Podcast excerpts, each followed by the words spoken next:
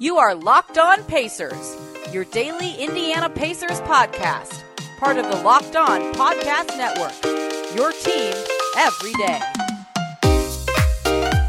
Welcome in to another edition of the Locked On Pacers podcast, where we, of course, talk about the Indiana Pacers. As always, my name's Tony East. I cover the team for Forbes and the Westside Community News, and today we're going all over the map for some recent Pacers news. First, finally, I will talk about it. Victor Oladipo's tweet from last week about his exit from the Pacers, lumping in Paul George and Domantas Sabonis, and what that means, kind of contextualizing what it means from his perspective, the Pacers' perspective, in general, stars in Indiana, plus the preseason schedule, mostly out what I like about it, don't like about it, what it means for the Pacers. And I talked to Kendall Brown, Aaron Nesmith, and Goga Bitadze at Victory Field earlier this month, and I'll talk about some of the stuff they shared in our conversations. I thought it was fun to talk to those guys. Two of them new Pacers, and Goga got a lot of intrigue this season just because what's his role going to be? How is he going to slide in on this team?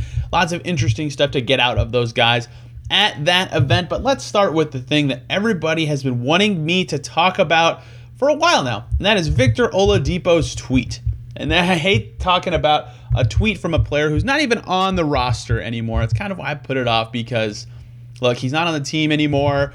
What he says obviously matters a lot. He could have had a chance to be a franchise icon, but if I covered every f- tweet from a former player, we'd be going crazy on this show. But this one matters a little more. It's very context heavy. It's very interesting the things he said about the Pacers, and it was so kind of direct shot at a team that he deleted it. It is now gone. Actually, I went to go pull it up to to get the background and read it for this episode and it's gone. It is now gone. Thankfully, enough people wrote about it that I can still read it via articles.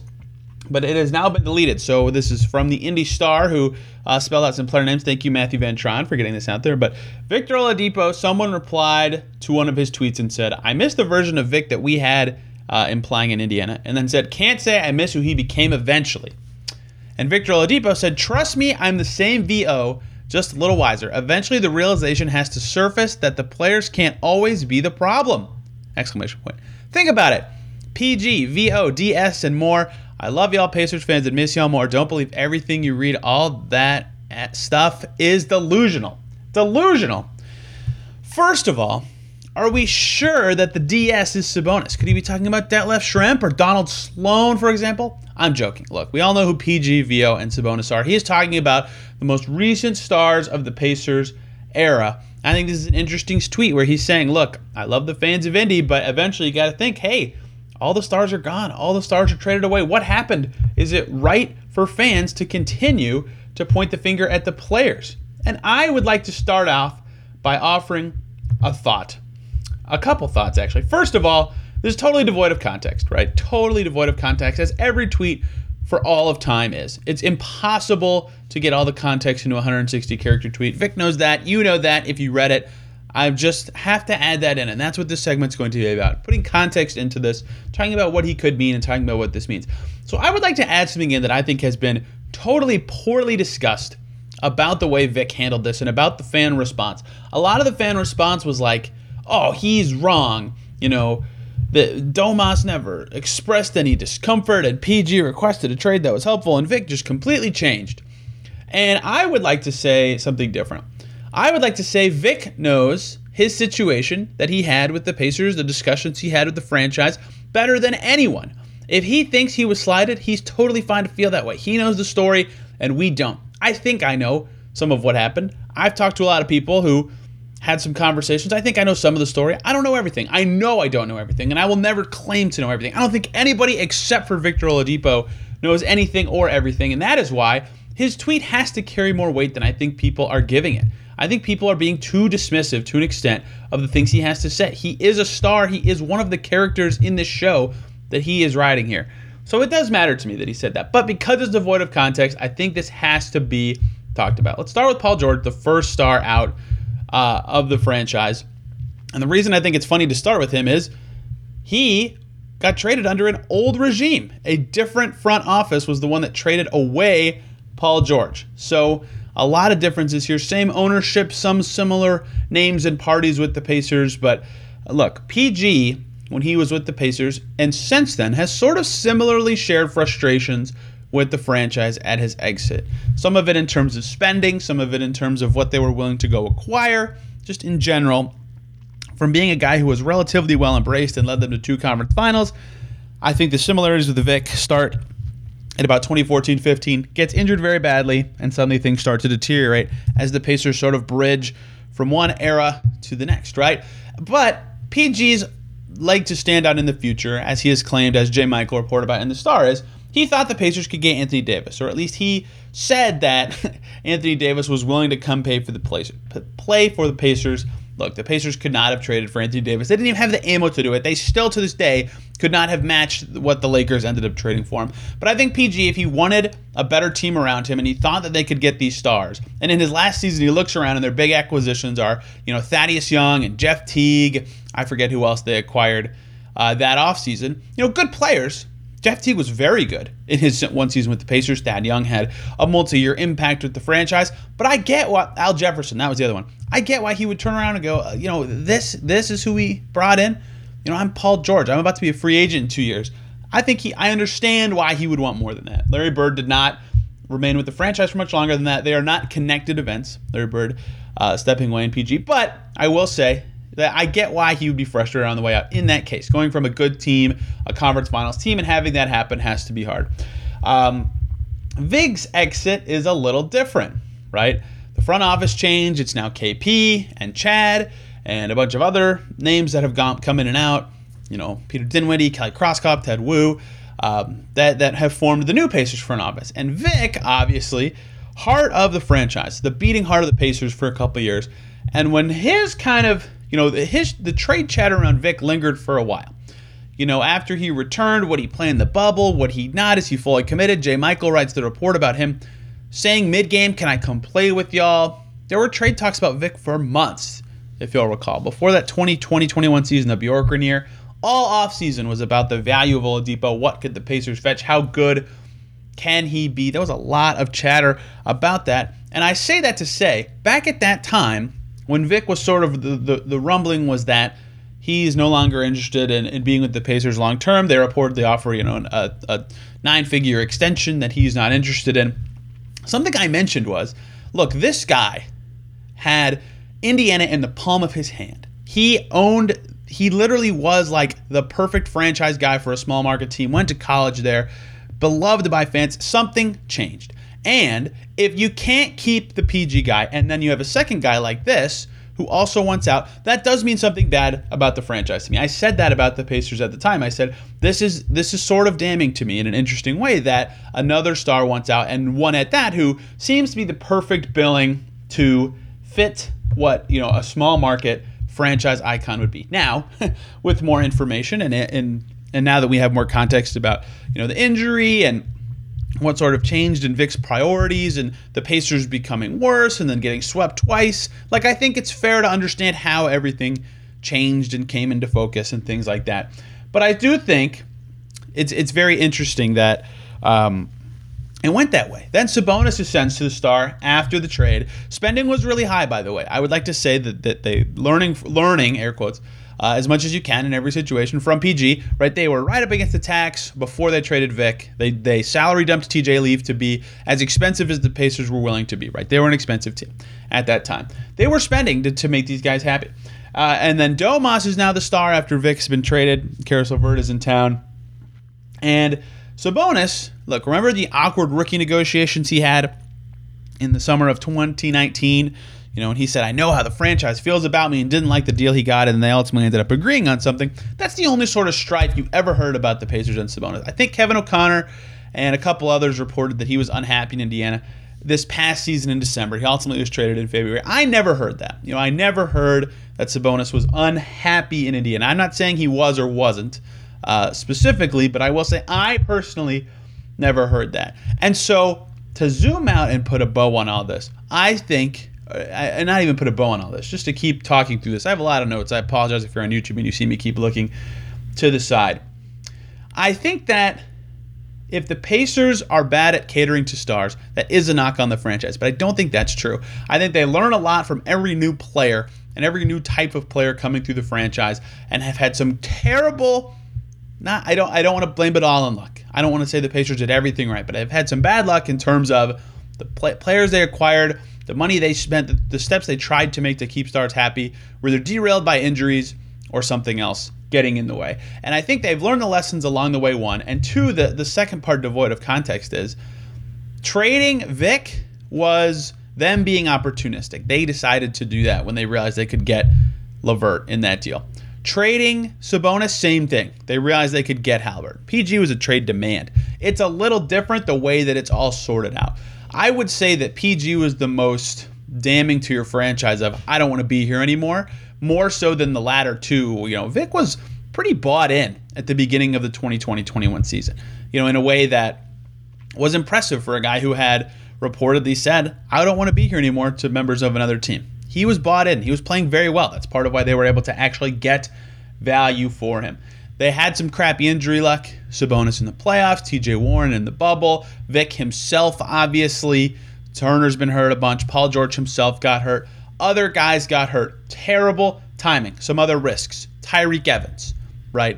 Malcolm Brogdon not playing all the time. Some of the guys they tried to bring in to shore up this stuff it didn't work out enough in a way that would keep your superstar at the maximum happy level. I can win with this franchise. I can make money with this franchise. I love this. This is great. They have had some stuff that didn't work out. That is a knock on the Pacers. When things don't work out, it's your job to try to make things work out. It's also bad luck, and context is important, and you can't criticize people for bad luck. So to put a bow on this, look, Vic is allowed to say what he wants and say what he th- what he thinks is true, and I think he knows better than anyone. And I will give a lot of credence to what players have. I don't know if that's the right word. I give a lot of of points in my head to what players have to say. They know better than anyone.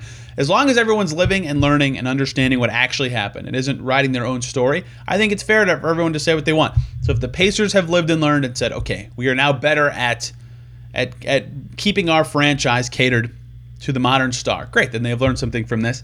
And remember, they have Tyrese Haliburton now, who might be a modern star. They got him for a player that, again, I never heard disliked Indiana, but apparently Vic is suggesting that something with between Sabonis and the Pacers was not all the way perfect, uh, is why he was included in the tweet.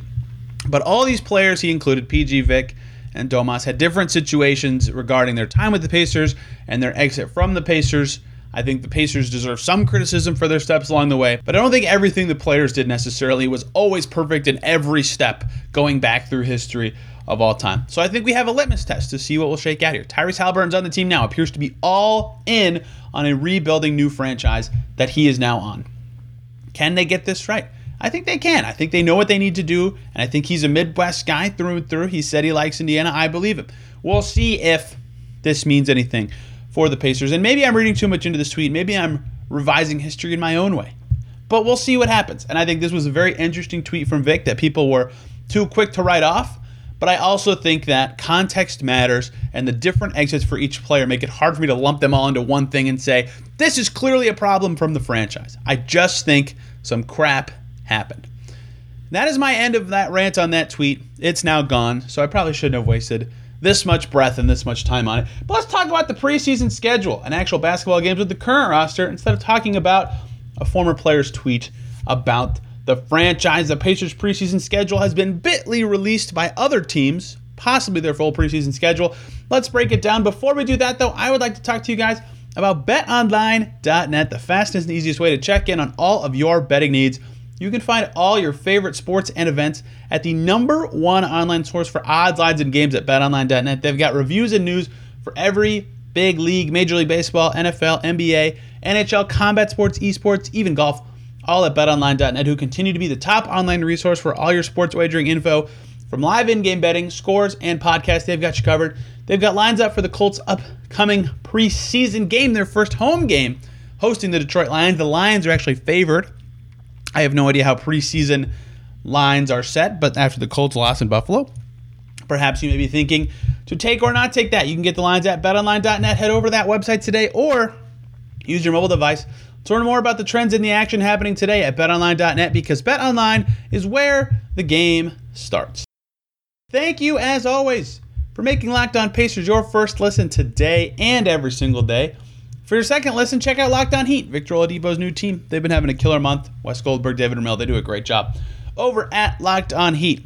Let's talk about the Pacers now. Their preseason schedule has slowly been released, and not by the Pacers, but by other teams. First up, we saw the Hornets release their preseason schedule, then the Rockets release their preseason schedule, then the Knicks, and all of a sudden, we've seen four Pacers preseason games. They're in Charlotte on October 5th, they're in New York on October 7th, and they're home playing New York on October 12th, and home playing Houston on October 14th. First of all, everybody get hype. We know dates of Pacers games less than two months away, something like 45 days from now. I should be doing math better than that, probably closer to 50. Either way, soonish.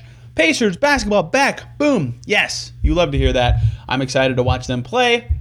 A new era is here, and I'm looking forward to seeing how they play against Charlotte and all these teams. Uh, so I've seen that. You know, people have talked about this being their preseason schedule.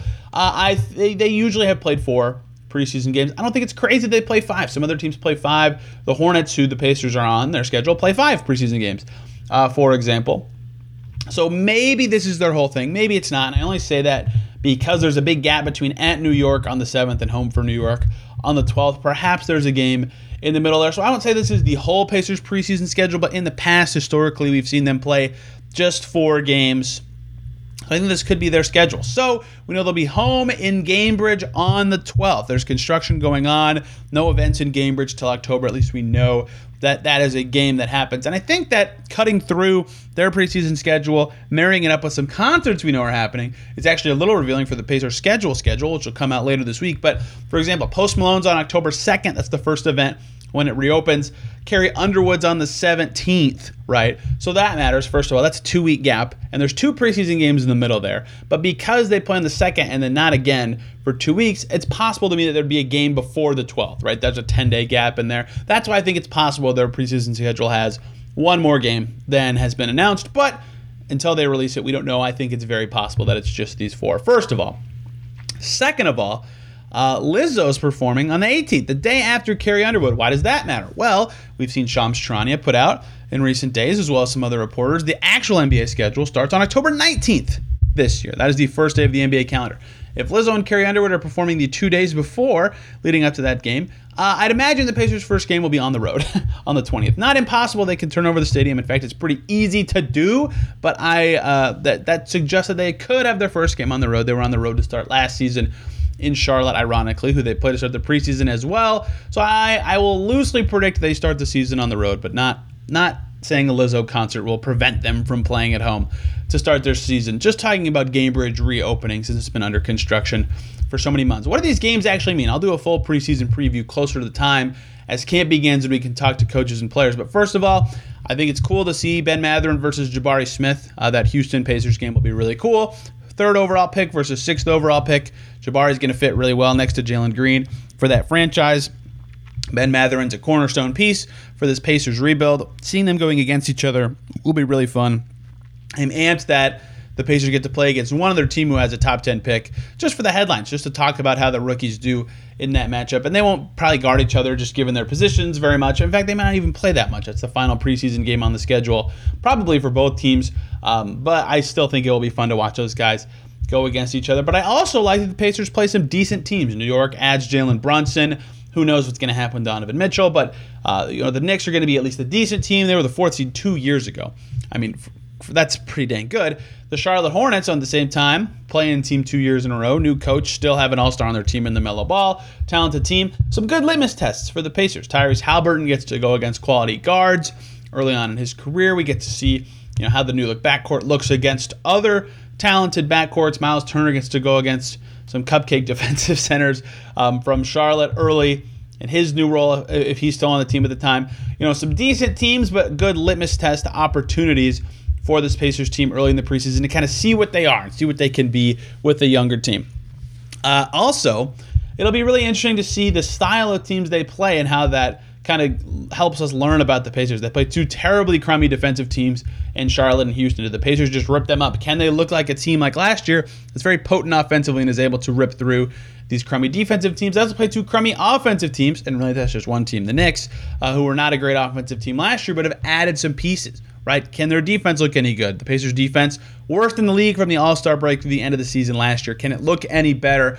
against that Knicks team. That'll, of course, be interesting. Now, for me, and for most of you who like roster building, that big gap between the 7th and the 12th, five days, if they don't schedule a game in there, is interesting. Is that a time when they, you know, okay, they've played two road preseason games, they've got a good feel for their first batch of Exhibit 10 guys, so they cut some of them and bring in some other guys to, to be on the team or compete for a roster spot. They're so far from the salary floor, they could think about doing a juggle mid preseason to get some evaluation in the door and so that big gap is interesting in that it could allow them to do that, get some practices in with new guys, and not have them miss a beat when the season starts, when other preseason games come. You know, for a team that is looking to hit the floor, is looking to finish building their roster, perhaps that time in preseason could still be valuable. Other teams could be cutting players around the same time. I think that's really uh, sort of important for the team given their current roster situation. Last point in the preseason two games against the same team little bit of a minor thing, but it'll be cool to see one how Rick Carlisle can help this team adjust to the extent that that matters in the preseason adjustments from game to game. You know, in the preseason, yeah, it's a preseason game, but some specifically for the rookies to go against the same team twice to learn how adjustments work, to learn how watching film against a team you've already played and are not playing again, how that works. Learning all these processes of being a, a, rookie in the league, going against the same team twice, will be helpful in that way. And I think playing the Knicks twice for both the Knicks youngsters and the Pacers youngsters will be valuable learning experience in this preseason setting. That's pretty nice that that shook out the way it did. For the Pacers, specifically Benedict Mathurin, who can now say, okay, I played one game against this team. Now, how can I be better? What did I do well? What did I do poorly? I can watch film with the coaching staff and learn what this will look like during the season. I find that to be particularly valuable for valuable for this team. So maybe they stick another game in the middle of those two. But even so, they still have two games against the Knicks. They still will have that film to learn to adjust and to really get a lot out of preseason more than just playing games, tuning up for the season, things like that. So we have confirmation Pacers basketball, and you will most likely, at least per Uh, a couple people, David Locke, boss man of this podcast network, as well as Mark Stein, get the full Pacers schedule come Wednesday. We'll be talking about that probably next Monday because I'm going on vacation this coming weekend. Adam Friedman, old host of the show, should return for that to do our usual schedule preview show, one of my favorites of the year. Let's talk about one more thing that I did this month, talking to three Pacers on the team this year Aaron Nesmith, Kendall Brown, Goga Bitadze just notes from those conversations. There's no themes, there's nothing that stood out or jumped off the page at me. Just want to share some information about those guys that one isn't necessarily hugely public right now, and two, uh, in this time where you know there's not as much going on, to just hear from guys on the team. So let's talk about those conversations and what I learned from those guys. Thank you, as always, for making Locked On Pacers your first listen today and every single day. For your second listen, hop on over to Locked On NBA. Hear the latest and greatest from around the league. Kevin Durant, latest uh, Christmas Day matchups, some interesting games trickling in, and more. And I hosted with Matt Moore, so of course you want to hear all about that from me. So I talked to Aaron Nesmith, Goga Bitadze, and Kendall Brown at Victory Field earlier this month. A little bit with Benedict Mathurin as well, but wasn't recording. Was just kind of shooting the breeze in a nice day at Victory Field. Uh, less Pacersy questions with him, but with the other guys, there was a lot about the Pacers. So let's start with Aaron Nesmith, who I talked to for the longest time, uh, coming from Boston to Indiana. We talked a little bit about how tough it was for him to kind of adjust in, in Vegas, right? Coming from Boston to Indiana, he's just sort of waiting around for the trade to be complete and then has to learn all this stuff on the fly tough situation in a summer league setting.